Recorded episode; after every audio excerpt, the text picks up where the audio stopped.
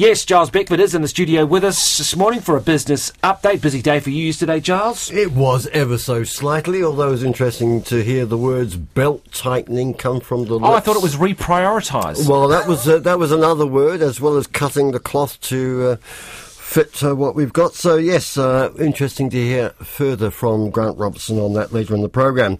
Looking at the markets, first of all, Wall Street's main indices, they've all edged higher. They're all eyes, of course, on the Federal Reserve uh, interest rate decision coming in the coming hour or so. At the moment, all the main indices are up around half a percent to 0.6% higher. Our own top 50 index was down 14 points yesterday, 0.1%, uh, just under 11,600. We should note Elders, the Australian agricultural business, has disclosed it's bought an 11% stake in PGG Wrightson, one of our biggest rural services companies. And the New Zealand dollar, 64.5 US cents and 93.9 Australian. And in your main bulletin. Well, we have a look at that signalled belt tightening as indicated in the half year update.